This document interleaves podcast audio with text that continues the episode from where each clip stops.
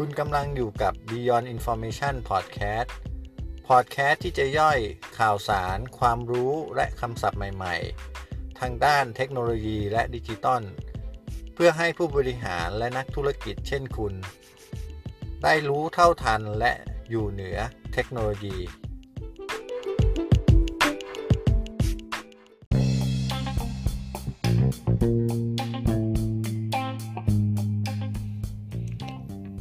วันนี้เรามาชวนคุยกันถึงคำว่าแพลตฟอร์มแล้วก็ framework นะครับผม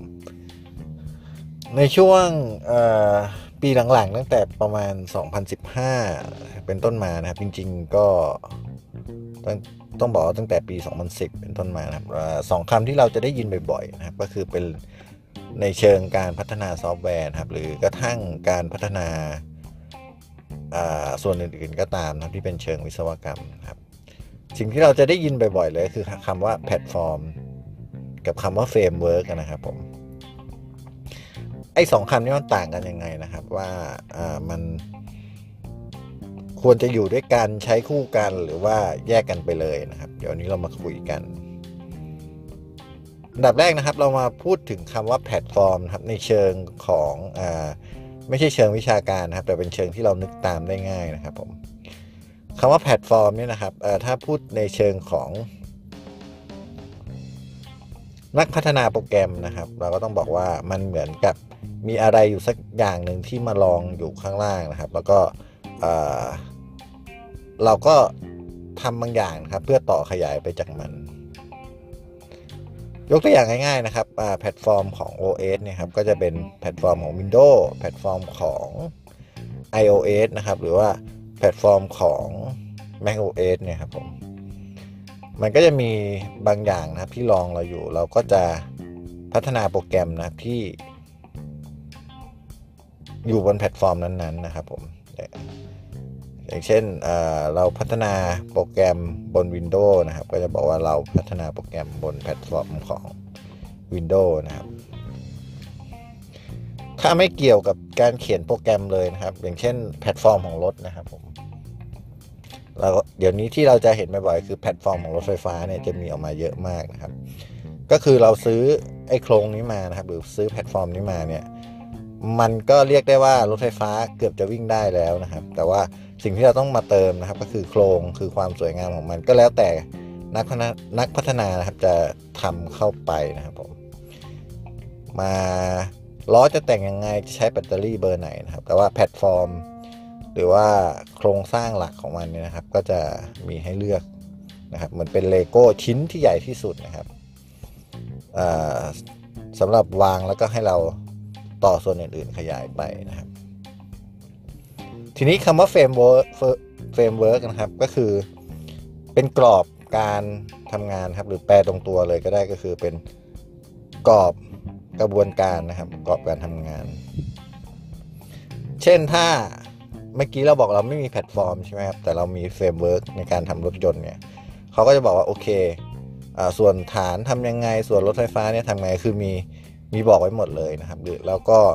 อาจจะมีเหมือนเป็น component หรือเลโก้บางอย่างนะครับ มาที่มาให้เราเอามาประกอบเข้าด้วยกันนะครับ ก็เป็นรถยนต์ได้เหมือนกันนะครับ แต่คำว่า framework เนี่ยมันก็จะเหนื่อยกับแพลตฟอร์มหน่อยหนึ่งคือ แพลตฟอร์มเนี้ยอาจจะบอกว่ามีมาแล้ว 60%เรา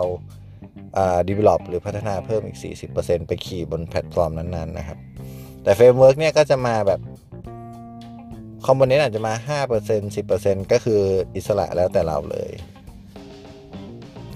ยกตัวอย่างเช่นนะครับ ถ้าเราขยันหน่อยหรือถ้าสมัยก่อนเลยจริง ๆ เนี่ยอยู่ที่ประมาณสัก 20 ปีก่อนตอนที่ OS ยังไม่นิ่งเนี่ยนะครับผม มันก็จะมีแพลตฟอร์มอย่างหนึ่งที่เรียกว่า Linux นะครับผม หรือว่า OS ที่เรียกว่า Linux เนี่ยนะครับผม ก็จะมีคนเอามาแตกเป็นค่ายต่างๆ ไปเยอะมากเลยนะครับ แล้วก็เรียกตัวนั้นเนี่ยว่าเป็น Linux แต่ละสายพันธุ์ แต่ทีนี้มันก็จะมีเหมือนกันว่าโอเค มันมีวิธีเขียนบางอย่างนะครับที่เรียกได้เลยว่าเราสามารถเขียน OS ของเราเองได้นะครับ ในสมัยก่อนเขาก็มียังมีทำกันอยู่นะครับ ก็สามารถเขียนมาตั้งแต่ภาษา C เป็น compiler เลยอย่างเงี้ยนะครับผมก็คือสามารถเขียน OS ที่ผมเคยทำเนี่ยคือเป็น OS คล้ายๆ DOS ไงครับผมเท่ากับว่าเรามีแพลตฟอร์มของเราเองเป็นตัว DOS นะครับ แต่ว่า นั่นแหละในการพัฒนานะครับ มันก็ต้องใช้กำลังมหาศาลนะครับ ก็จะทำให้มันจะเหลือแพลตฟอร์มตัวที่โดดเด่นที่สุดไม่กี่ตัวนะครับพอยกตัวอย่างมาในยุคปัจจุบันนะครับ เขาบอกว่าถ้าบอกว่าโอเคเขามีแพลตฟอร์มของเขาในการทำธุรกิจบน mobile นะครับ หรือว่า working platform หรือว่าพูดถึงตัว e-commerce platform นะครับ ก็จะหมายความว่า โอเคเขามีสำเร็จไว้ให้เราเกือบหมดแล้วนะครับ แล้วก็เราก็ไป develop เพิ่มครับ อาจจะเป็นบอกว่า สินค้าที่เราจะขายหน้าตาของร้านค้าต่างๆ นานาครับ อย่างเช่นเรื่องของอาลีบาบาเงี้ยนะผมเขาจะมีให้เรา develop ในสิ่งที่เราจะขายแล้วก็หน้าตาเว็บไซต์ได้ แพลตฟอร์มบนมือถือต่าง Shopee Shopee Lazada พวกนี้นะครับ ก็จะทำให้เราสามารถ develop บางอย่างนะครับ แต่ว่าสุดท้ายแล้ว engine engine หรือว่าตัว core หลักจริง ๆ มันก็จะเหมือนกันนะครับ ก็แต่ว่าเราจะขายหน้าร้านยังไง แต่งหน้าร้านสีแบบไหน เอาอะไรขึ้นก่อนขึ้นหลัง อันนี้ก็คือสามารถทำได้นะครับ แต่ก็ยังมีข้อจำกัด แต่ถ้าสมมุติว่าเราไปใช้ framework นะครับ อย่างเช่น framework อีคอมเมิร์ซเนี่ยนะครับผม หรือว่าเราไปใช้ framework ของ การพัฒนาอย่างเช่น .NET นะครับหรือว่าเป็น PHP framework นะครับเป็นอะไรพวกนี้ครับ เราสามารถทำแอปพลิเคชันนะครับ มาเหมือนตัว s h o p e e Lazada ได้เลยนะครับ แต่ว่าก็มันจะคล้ายๆสมัยก่อนนะครับ ก็คือสุดท้ายเราทำแล้วเนี่ยกำลังเราไม่มากพอ มันก็จะเหลือคนที่อยู่รอดแค่คนเดียวนะครับ อันนี้คือความแตกต่างระหว่างแพลตฟอร์มกับ framework นะครับ ทีนี้เราควรจะทำยังไงหรือควรจะทำอะไรนะครับ แล้วก็ทำธุรกิจแบบไหน ในปัจจุบันนะครับหลาย ๆ ที่ยังมุ่งเน้นนะครับที่จะใช้ frameworkนะครับในการพัฒนาอาจจะพัฒนาโปรแกรมบนมือถือเป็นใช้ Flutter หรือว่าจะใช้เป็นภาษาต่าง ๆ นะครับ ก็คือสร้างตั้งแต่ศูนย์ขึ้นเองนะครับ หรือว่ามี framework บางอย่างนะครับ แล้วก็พยายามบอกว่าเรามีแพลตฟอร์มของเราเองนะครับ สุดท้ายแล้วก็ถ้ามีคนใช้ก็ดีไป แต่ถ้าไม่มีคนใช้นะครับ ตัวในการออกแรงทำพวกนี้จะใช้แรงค่อนข้างมากนะครับ เทียบกันถ้าเรามีสินค้าแล้วเราเอาไปขายบนแพลตฟอร์มที่เขามีอยู่แล้วนะครับ ก็จะทำให้ รวดเร็วขึ้นนะครับ แล้วก็ ฟังก์ชันหลาย ๆ อย่างครับ เราก็ไม่ได้ไม่ได้ต้องพัฒนาเองหรือว่าเราอาจจะคิดไม่ถึง แต่ว่าเขามีให้อยู่แล้วบนแพลตฟอร์ม หรือกระทั่งนะครับในการ work from anywhere นะครับ ก็จะมีแพลตฟอร์มหลาย ๆ ตัวนะครับที่ provide ตัวเองเนี่ยเป็น digital working platform นะครับผม